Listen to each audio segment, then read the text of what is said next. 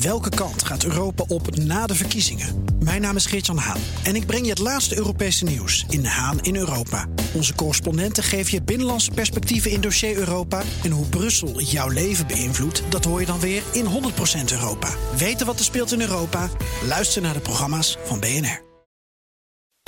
BNR Werkverkenners wordt mede mogelijk gemaakt door BrainNet. BrainNet voor zorgeloos en professioneel personeel inhuren. BNR Nieuwsradio. Werkverkenners. Rens de Jong. Zeg, waarom wil je bij dit bedrijf werken? O- of deze? Eh, kan je iets vertellen over je goede en je slechte eigenschappen? Of deze is ook leuk. Eh, waar zie je jezelf over vijf jaar staan? Tja, het zijn allemaal standaard vragen tijdens een sollicitatiegesprek met, jawel, alleen maar standaard voorbereide antwoorden. Heb je daar nou wat aan? Nou, vaak niet. In deze BNR Werkverkenners antwoord op de vraag: hoe voer je als werkgever nou een goed sollicitatiegesprek? En even een waarschuwing vooraf. Ik put in deze uitzending ook uit mijn eigen ervaring. Want ik heb zelf tientallen sollicitatiegesprekken gevoerd toen ik adjunct was van BNR Nieuwsradio, maar ook voor mijn eigen bedrijf. En dat ik dat niet altijd ideaal heb aangepakt, nou, dat blijkt wel in deze uitzending. Letitia Mulder werkt als universitair hoofddocent bij de Rijksuniversiteit Groningen. Bij de afdeling HRM en organisatiegedrag. En ik nodigde haar uit omdat ze bij haar sollicitanten van haar eigen vakgroep een methode is gaan gebruiken. Wat wij doen is dat we ehm, alles scoren. Dus, dus als we een beslissing nemen, dus bijvoorbeeld welke kandidaten gaan we voor de vol- volgende ronde uitnodigen, dan eh, proberen we, ja, eh, stel dat we dan net gesprekken. eh, doen in die ronde, dan proberen we dat ja, zo goed mogelijk te scoren. Dus van tevoren in kaart te brengen, wat zijn nou de criteria waarop iemand het goed moet doen. Ehm, bijvoorbeeld iemand moet veelbelovend onderzoek hebben, moet het idee krijgen dat hij goed ehm, eh, les kan geven.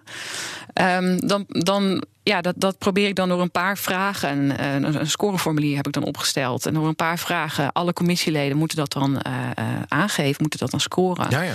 En dan proberen we dus eigenlijk gewoon na afloop te kijken wie de hoogste score heeft. Ja. Eigenlijk is dat. eh, Dat is het systeem. ja, dat is eigenlijk wel zoals het hoort, ja. Ja, Ja. wa- want leg mij eens uit, zo'n scoresysteem, hoe ziet dat er dan uit? Ja, eigenlijk zijn het gewoon een, paar criteria die we dan in beeld hebben gebracht. Bijvoorbeeld, on- ja. Onderzoek is altijd belangrijk. Dus of iemand eh, het nou uitziet alsof hij later dus eh, goed gaat publiceren. Want interessant onderzoek doen. sollicitatie bij jullie Ja, eh, precies. het werk, ja. Sollicitatie voor, voor onderzoeker, voor nou, universitair docenten eigenlijk. En dan stel je En- een soort scorekaart op. Ja. Dus, dus dan heb je een paar vragen die dan gaan over dat onderzoek. Eh, bijvoorbeeld, ehm, ehm, is het onderzoek eh, interessant? Ehm, is het gedegen? Is het, eh, schat ik in dat het goed, ja, in, goed in wet- wetenschappelijke journals terechtkomt? Eh, dan heb je ook nog een criteria onderwijs. Zie je die persoon goed voor de groep staan? Alle dingen helder uitleggen. Eh, ook een cri- eh, criterium voor... ehm, zie je die persoon ehm, externe funding binnenhalen? Dat is ook tegenwoordig erg belangrijk. Ja. Ehm, en ook bijvoorbeeld een categorie over... zie je die persoon, is het een, iemand om prettig om mee te werken? Ja. En, En eh, dat zijn dan een paar vragen per categorie. En dat is dan een schaaltje van 1 tot 5. en dan kun je als eh, commissielid kun je dat eh, tijdens Ja. het sollicitatiegesprek eh, Ja. Klik je een beetje aan van van Klik, hier. nou, het is gewoon Nou ja, een schrijf je hoor, een ja. beetje op. Ja. Ja, En dat heb je dus van tevoren allemaal bedacht van hier gaan wij ja. eh, op selecteren. Gebeurt dat veel of is dat nieuw? Nou, ja, het, het zal ongetwijfeld wel gebeuren, maar ja, het is niet gebruikelijk, denk ik. Eh, hoewel we al heel lang weten in de wetenschap dat dat wel de beste manier is om tot een beslissing te komen. Dus in plaats van ehm, ja, meer een intuïtieve, judgmental manier van dat je twee kandidaten hebt en je denkt van ja, ja die ene die, die Ehm, ja, die heeft dat voordeel en dat nadeel. En die andere heeft juist weer andersom. Dat je dan toch over hebt met, met elkaar en dan tot een beslissing komt. Dat is, dat is vrij judgmental. Ehm, en eh, ik denk dat dat meestal zo gebeurt. Maar het, het komt, de wetenschap heeft echt wel laten zien dat. dat dat mensen daar eigenlijk vrij slecht in zijn. Omdat er ja, echt heel veel informatie bij komt kijken. Je weet, eh, je weet allerlei dingen van die kandidaat op basis van de cv, de brief. Misschien bepaalde testen die je gedaan hebt. Eh, en het gesprek komt natuurlijk heel veel naar voren. Dat is gewoon heel veel informatie. En ehm, ja, het is eigenlijk gewoon eh, onmogelijk om daar echt een, op een uh, intuïtieve manier een goed oordeel over te Ja, vellen. en wij denken dat wel. Jij als denkt mensen. dat Wij we dat denken goed nou, kunnen. We kunnen deze informatie prima processen. Ja, eigenlijk is dat niet zo. precies. En wat gebeurt er dan als we dat dan wel intuïtief gaan proberen te processen? Nou, dan worden ze soms de, de beslissingen slechter. Ja? Eh, Ja, en zelfs, ik, ik kan wel een voorbeeld noemen van een onderzoek. ehm, dat laat zien dat, dat ehm, ook al heb je andere instrumenten die heel valide zijn, bijvoorbeeld cognitieve test of, of iets dergelijks, dan. ehm, en, en daarnaast ehm, denken mensen, nou ja, goed, we willen ook nog wel die persoon spreken in een gesprek. En, en dat is dan een, ehm, ja, een intuïtief, eh, ongestructureerd interview. Dat dan eh, de beslissing uiteindelijk slechter wordt. Gusta Timmermans is ook voorstander van deze methode. Ze is van Recruitment Builders en schreef een boek 199 vragen voor een succesvol selectiegesprek. Heel, veel managers doen maar één of twee keer per jaar hebben ze een vacature. Dus dan zijn ze eigenlijk, ben je, heb je het een pa- paar keer gedaan, maar je vergeet het ook wel weer hoe je dat op goede manier doet. En dus samen met HR of met de recruiter, of als je een, een start-up bent, zelf vragen bedenken eh, die passen bij die functie. Wat wil je nou echt weten? En wat, wat is nou echt doorslaggevend om die persoon aan te nemen? Op het moment dat je dat dan op papier zet en dus ook zorgt dat die vragen beantwoord zijn, dan kan je ze ook met elkaar vergelijken. En dan kun je ook zeggen van ja, maar deze kandidaat scoort gewoon op flexibiliteit of op innovatie, scoort hij gewoon hoger dan die andere kandidaat om die en die reden. Heb je ook direct een betere af, eh, afwijsreden voor de andere kandidaat? Een sollicitatiegesprek, Ja. Eh, dat wordt opgebouwd. Toch? Is een inleiding, een Klopt. kern en een slot. Ja. Neem mij eens even mee waar ik het goed kan doen, maar ook waar de valkuilen zitten. Ja, nou, ik denk dat in die eerste openingsfase dat je heel goed moet kijken dat de, de, kandidaat die voor zit, hoe, hoe die, is die heel gespannen. Probeer wel een sfeer te creëren waar iemand zich prettig voelt. Het schijnt zo te zijn dat de hartslag echt veel hoger is in die eerste fase. En de persoon die tegenover zit niet alles op kan, eh, kan nemen. Dus probeer dan ook in die fase iemand even een kopje koffie te geven, of water of thee, als vanzelfsprekend. En op zijn gemak te stellen. En vertel even kort wat de procedure is. Nou, daar kan heel veel fout in gaan, want managers zijn vaak eh, heel erg ge- geïnteresseerd in zichzelf, zonder dat ik het chargeer. Eh, maar vertellen dus heel lang over wie zij zijn en wat de functie is. Ik zou echt zeggen, doe dat in maximaal vijf tot tien minuten. En laat dan vooral de kandidaat aan het woord. Ja, en dan is dat de, de, de gevreesde eerste vraag. De eerste vraag. Ja, wat stellen we dan? Nou ja, je hebt natuurlijk eerst al eventjes het op het gemak stellen van kon je het makkelijk vinden en eh, de standaard dingen. En dan eh, van, de- ik vind bijvoorbeeld een vraag, een voorbeeld van een vraag die ik echt vind dat we niet meer mogen stellen in Nederland. Waarom heb je voor ons gekozen? Nou, dat is toch een hele relevante vraag. Nou, ik zou hem om willen draaien. En ik zou dus willen zeggen: van, joh, wat goed dat je hier bent. Wij zijn echt zo blij dat jij hier aan tafel zit. Want we willen zoveel meer van jou weten. Is toch veel leuker? Jawel, maar je wilt toch weten of iemand eh, eh, echt geïnteresseerd is? Nou, ik denk dat het in deze tijd dat kandidaat zich oriënteren. De arbeidsmarkt is echt breed. Eh, dus ik denk dat je die vraag helemaal niet kunt permitteren. Ja, ja, omdat mensen denken, ja, ik heb eigenlijk ook geen idee. En dan denk ik, ja, geen idee waarom ik hier zit. Ja, ja. Oh, Nou, ik wauw. denk dat de kandidaat zich beter voorbereidt eh, dan, je, dan je denkt. Ja. Eh, en de werkgever zou dat dus ook moeten doen. Maar ik denk dat die kandidaat kan natuurlijk op alle review sites al kijken hoe het is bij een bedrijf. Ik, ik stel hem zo stellig omdat ik echt vind dat managers veel beter het gesprek aan moeten gaan dan een heel erg kruisverhoor gaan afnemen. Oké, maar goed, die eerste vraag. Je mag dus niet stellen waarom heb je hier gesolliciteerd. Wat dan wel? Nou, ik zou dan zeggen, veel, wat goed dat je hier zit. Wat spreek je nou het meeste aan in deze functie? Andere, dezelfde vraag, Ja. maar dan in een andere vorm. En ik denk dat, tenminste, ik weet niet hoe het voor jou overkomt, maar voor mij komt het ietsjes socialer over. Ja, nou en ook iets specifieker misschien wel. Klopt, Ja, ja. ja. dat je niet helemaal zit te, te Ja. gokken. Oké, dan komen we naar de kern van het verhaal. Ja, nou ja, wat je vaak ziet is dat eh, eh, een interview is vaak gebaseerd op de harde dingen. Dus je moet opleiding hebben of bepaalde skills, een bepaalde tooling die je moet beheersen. Maar daarnaast het competentiegerichte eh, stuk. En wat bedoel je met competentiegericht? Nou, bijvoorbeeld kan je samenwerken. Ja. En dan heb je de STAR-methode. Dat is een methode die heel veel gebruikt wordt in sollicitatiegesprekken. Dat is eigenlijk waar je, ik kan hem wel even toelichten. Ja. Waarbij je bij de S creëer je een situatie. Dus bijvoorbeeld, eh, kun je een voorbeeld geven waaruit blijkt dat jij goed kan samenwerken. Oh ja.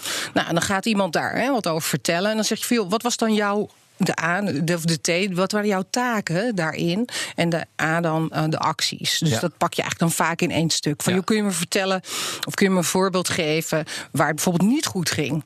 En Ja. hoe heb je daar dan op ge- eh, gereageerd of geanticipeerd? En de R, wat is de R dan? De R is het resultaat. Oh ja. ja en nog een tweede R, dat is oh. reflectie. Dus wat heb je ervan geleerd?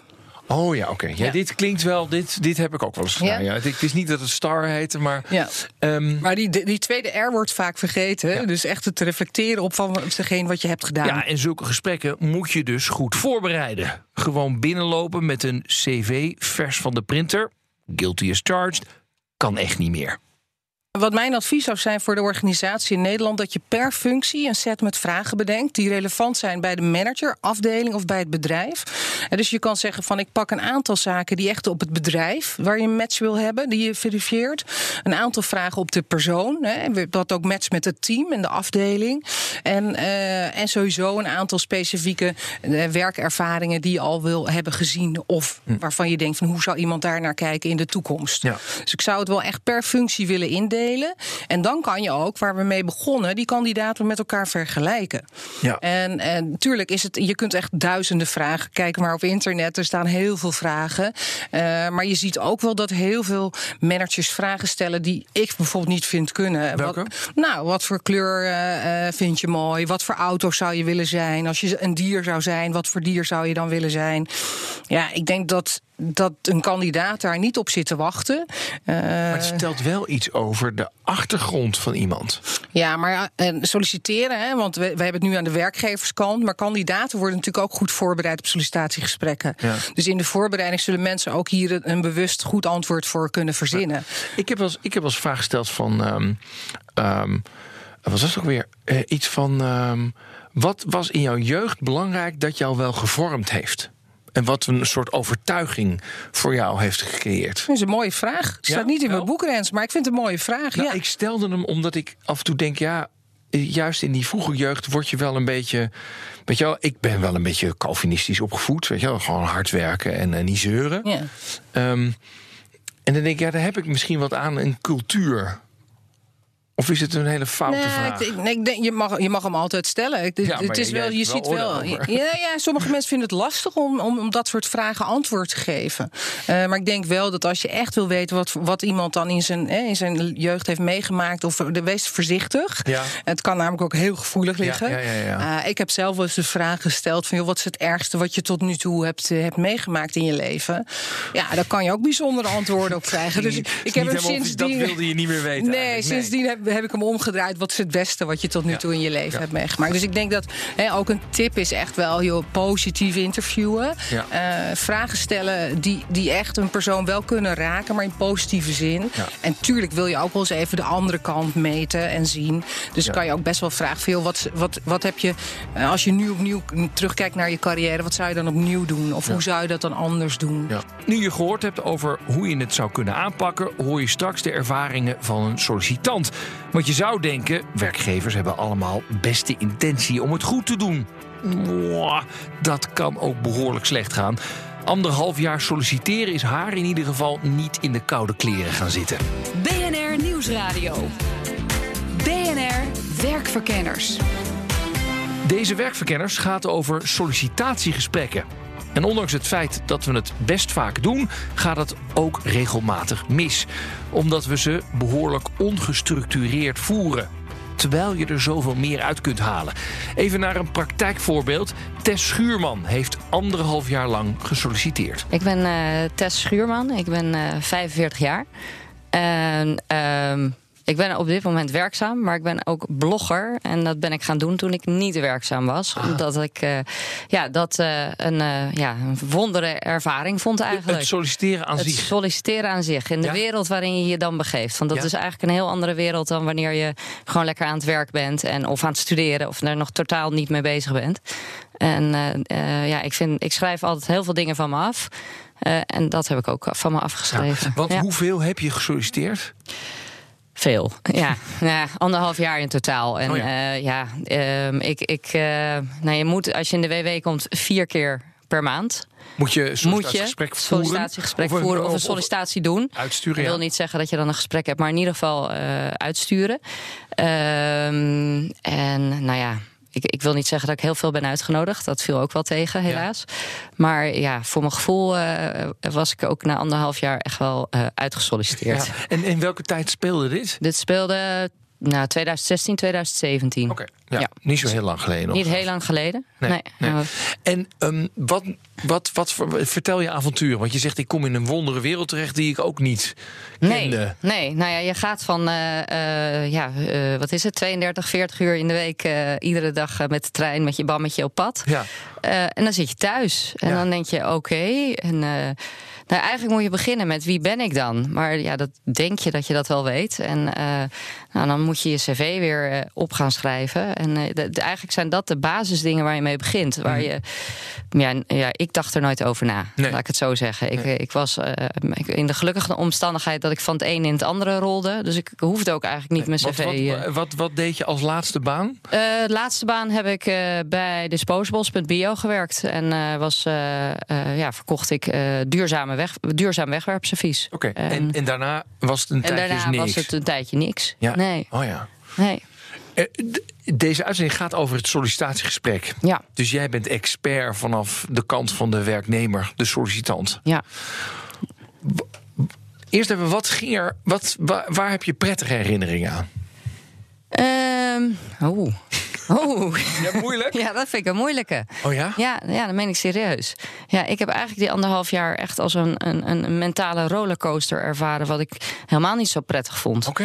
En het is dat ik zelf eh, zoiets had van... nou, ik moet mijn best doen en ik moet leren... en ik moet me ergens anders in gaan ontwikkelen... want anders kom ik nergens. Wat het uiteindelijk die situatie wat beter maakt. Hè? Ja. En ik heb eh, wel met ehm, ehm, externe... dus niet met mensen met wie ik een sollicitatiegesprek had... maar met andere gesprekken gevoerd van... ehm, hoe moet ik dat nou aanvliegen en wat Ja. moet ik nou doen? Goed, eh, weinig. Je hebt, want ik, ik spreek voor deze uitzending allemaal mensen die tips geven aan werkgevers om het goed te doen. Ja. Nou, die zeggen allemaal: Nou ja, wees vriendelijk voor ze, wees aardig voor ze. Probeer. Hebben we een gesprek tussen gelijken, geen hiërarchie. Nou, Ja. klonk allemaal hartstikke goed. Nou, klinkt heel goed. Staat vast misschien ook wel in de boekjes. Ja? Maar ja, ik heb er weinig van gemerkt. Oh ja? echt. Want eh, ik denk dat voor mij het allerbelangrijkste eh, wat ik wel vond, is dat ik eh, wat, ik wat je wil als sollicitant, is dat je als mens behandeld wordt. Ja. En niet als een of andere idioot die er moet zijn voor de WW. Ja, dat is wel zo. Maar zo wil je niet behandeld worden. Nee. En dat gebeurt toch nog wel. Waar, maar waar merkte je dat dan aan? Nou ja, je, het, nee, meer dat, dat je daar op gesprek komt en dat je eigenlijk al voordat je überhaupt met een vraag begint, het gevoel hebt van, nou ja, ik zit hier mijn tijd te verdoen. Het is een soort houding die mensen hebben, eh, die, dat ze je aankijken van, oh, pff, nou, daar hebben we er weer een hoor. Nou, we gaan weer het volgende gesprek in. Ja, ja. En soms zeiden ze dat ook wel, van ja, je bent de zoveelste vandaag. En dan denk ik, ja, maar ik zit hier wel, want ik wil een baan hebben. Dus Ja. hartstikke leuk dat ik de zoveelste ben, maar laat dat alsjeblieft niet blijken. Oh ja. Oh Weet ja. je, je zit al in een mentaal dipje. Je wordt al continu afgewezen, linksom, rechtsom. Eh, je wil, op dat moment wil jij laten zien wie je bent, het Ja. leuk doen. En eh, En zij zeggen dan van nou, eh, dit was al gesprek 4 voor mij ja, vandaag. ja, sorry, we zijn een beetje uitgelopen, maar we hebben al zoveel gesprekken. Och, wat zwaar eigenlijk hè? ja, eigenlijk niet leuk. Nee. Nou, deze ervaringen zijn voor Tess, maar ook voor andere sollicitanten echt niet leuk. Maar ook voor een werkgever is het niet goed. Want in deze krappe arbeidsmarkt weet je nooit wanneer je iemand tegen gaat komen. Gusta Timmermans, expert in sollicitatiegesprekken, vertelt over hoe zij deze telefoontjes aanpakt. Mijn standaard is, als je iemand gesproken hebt voor een sollicitatiegesprek, bel die persoon. Dus altijd persoonlijke terugkoppeling. En bedenk ook zelf wat je zelf zou willen horen. Hè, dus wat ik altijd zeg van joh, als je iemand afwijst, ja, helaas, hè, ik heb geen goed nieuws voor je. Ehm we hebben wel de gewoonte om feedback te geven. Sta je daarvoor open? Sommige mensen staan er namelijk helemaal niet voor open. Eh, maar zo ja, kan je zeggen van joh, wat, wat goed ging in het gesprek was dit, dit, dit. En waarvan we denken dat je dat echt nog zou moeten leren, waardoor wij denken dat je nu niet bij onze organisatie past, is dit, dit, dit. Ja. Zodat je iemand ook wat meegeeft. Ik, ik, heb, ik doe dat ook altijd. Ik vind het soms ja. wel heel. En ik moet mezelf echt dwingen om inderdaad iedereen te bellen. Weet Ja. je wel? Eh, geen, eh, geen gekkigheid met mailtjes. Ehm, maar je bent als manager toch altijd wel bang dat je dan in toch een soort debat terechtkomt. Ja. Die zegt, nou, god, we, maar we dachten. we hebben naar gekeken dat het samenwerken nog niet zo ontwikkeld was. Ja. En dan maak je het jezelf makkelijker vanaf. Dan zeg je, die andere was beter. Ja, dat mag dus echt niet. Nee, maar, maar, maar, waarom ik dat doe? Omdat je anders gaat iemand zeggen... ja, eh, ik ben hartstikke goed in samenwerken. Ja, ja. Nou, ik geef veel trainingen, in-house trainingen met eh, recruitment builders bij, bij bedrijven. En, en de- deze vraag is altijd heel lastig. Want je discrimineert snel. Hè? Eh, Je wil, ik vind het makkelijkst om te zeggen, ja, die andere kandidaat was beter. Ja. Ja, dat kan echt niet. Nee, maar oké, maar, maar bear with me. Ik moet dan zeggen, joh, we vonden je op het samenwerken nog niet heel erg ontwikkeld. Ja, dan gaat iemand aan die telefoon. Ja, maar hallo, dat is wel Ja. zo. Ja, nou, ik denk dat je, eh, je eh, afwijzen is echt een kunst. Hè? Dus echt het slecht nieuws brengen is één. Kijk hoe iemand reageert. Als iemand zegt van nou kun je dat toelichten, nou, dan zeg ik van ja, wat ik gewoon heb gezien in het gesprek is dat en dat en dat. En dat is voor ons en dan ook wel afmaken. Dus voor ons reden om niet met je verder te gaan. En dan kan iemand in discussie gaan, maar zegt van joh, we hebben de keuze gemaakt. Ik vind dat heel vervelend, maar we gaan daar niet op terugkomen. Nou, daar zou ik echt niet meer tegenin durven te gaan. En ook Tess, die lang regelmatig sollicitaties en ook afwijzingen heeft gekregen, zegt hetzelfde. Ja, en ik als werkgever ben dan bang, shit, dan gaan we toch weer opnieuw onderhandelen of ik jou ga aannemen of niet. Of heb jij dat helemaal niet meer in je Eh, hoofd? Nee, dat heb ik dan niet meer in mijn hoofd. Want dan, ja, ik ben dan enorm teleurgesteld. Maar ik, ik, ben, ja, ik probeer van alle situaties wel iets te leren. Ja. En ik wilde wel dan altijd weten van waarom dan niet. En, en wat, hè, wat mis ik dan dat die anderen wel hebben? Ja, Ik heb dat nog steeds niet na ons telefoongesprek. nee. Dus dan ga ik ook niet denken dat je me dan ineens wel weer aanneemt. Nee, nee, nee, precies. Nee. Ja, ja. Maar goed, het grappige is dat, is dat jij dus gewoon heel vaak gewoon een standaard mailtje krijgt. Ja, heel vaak. Ja. Dan is er nog één heikel punt. De verboden vraag. Maar die je wel als werkgever wil weten. Bijvoorbeeld over iemands medische achtergrond. Er zijn natuurlijk ook vragen die je niet mag stellen, maar wel wil weten. Ja, je hebt vast een beeld bij welke, voordat ik er een paar noem. Eh, dus eh, eh, ja, die, die worden. of mensen vaak ziek zijn geweest in het verleden. Of ze van plan zijn zwanger te worden. Ja, dit daar krijg ik hele slechte e-mails over. Maar ik, ik ken voldoende werkgevers die zeggen dat dat toch een beetje willen weten. Of, of er mantelzorg in zit. Oh, nou, echt allemaal dingen die. en dat mag je dan als werkgever niet weten. Nee. Maar toch het werk kunnen beïnvloeden. Ja, nou, wat ik, er staat ook wel als vraag in mijn, eh, mijn boek. Eh, ik denk dat je wel kan stellen van, kun je wat vertellen over je privésituatie? Heb je een partner? Heb je kinderen? Mag ik vragen? Mag ik allemaal vragen? Ja, volgens mij mag je dat gewoon vragen. Ik mag ook geen antwoord geven. Dat mag ook. Ik ja, maar zou dat wordt wel. natuurlijk Ja, awkward. maar- ja. Dus stel je voor die partner. Ja. Kun je iets vertellen over eh, partner? Nou, misschien is iemand die zegt, nou, dat wil ik niet vertellen... want je zit net, weet ik veel, en, net vriendje uit. Maar als je dan gaat zeggen, nou, daar wil ik liever niets over zeggen...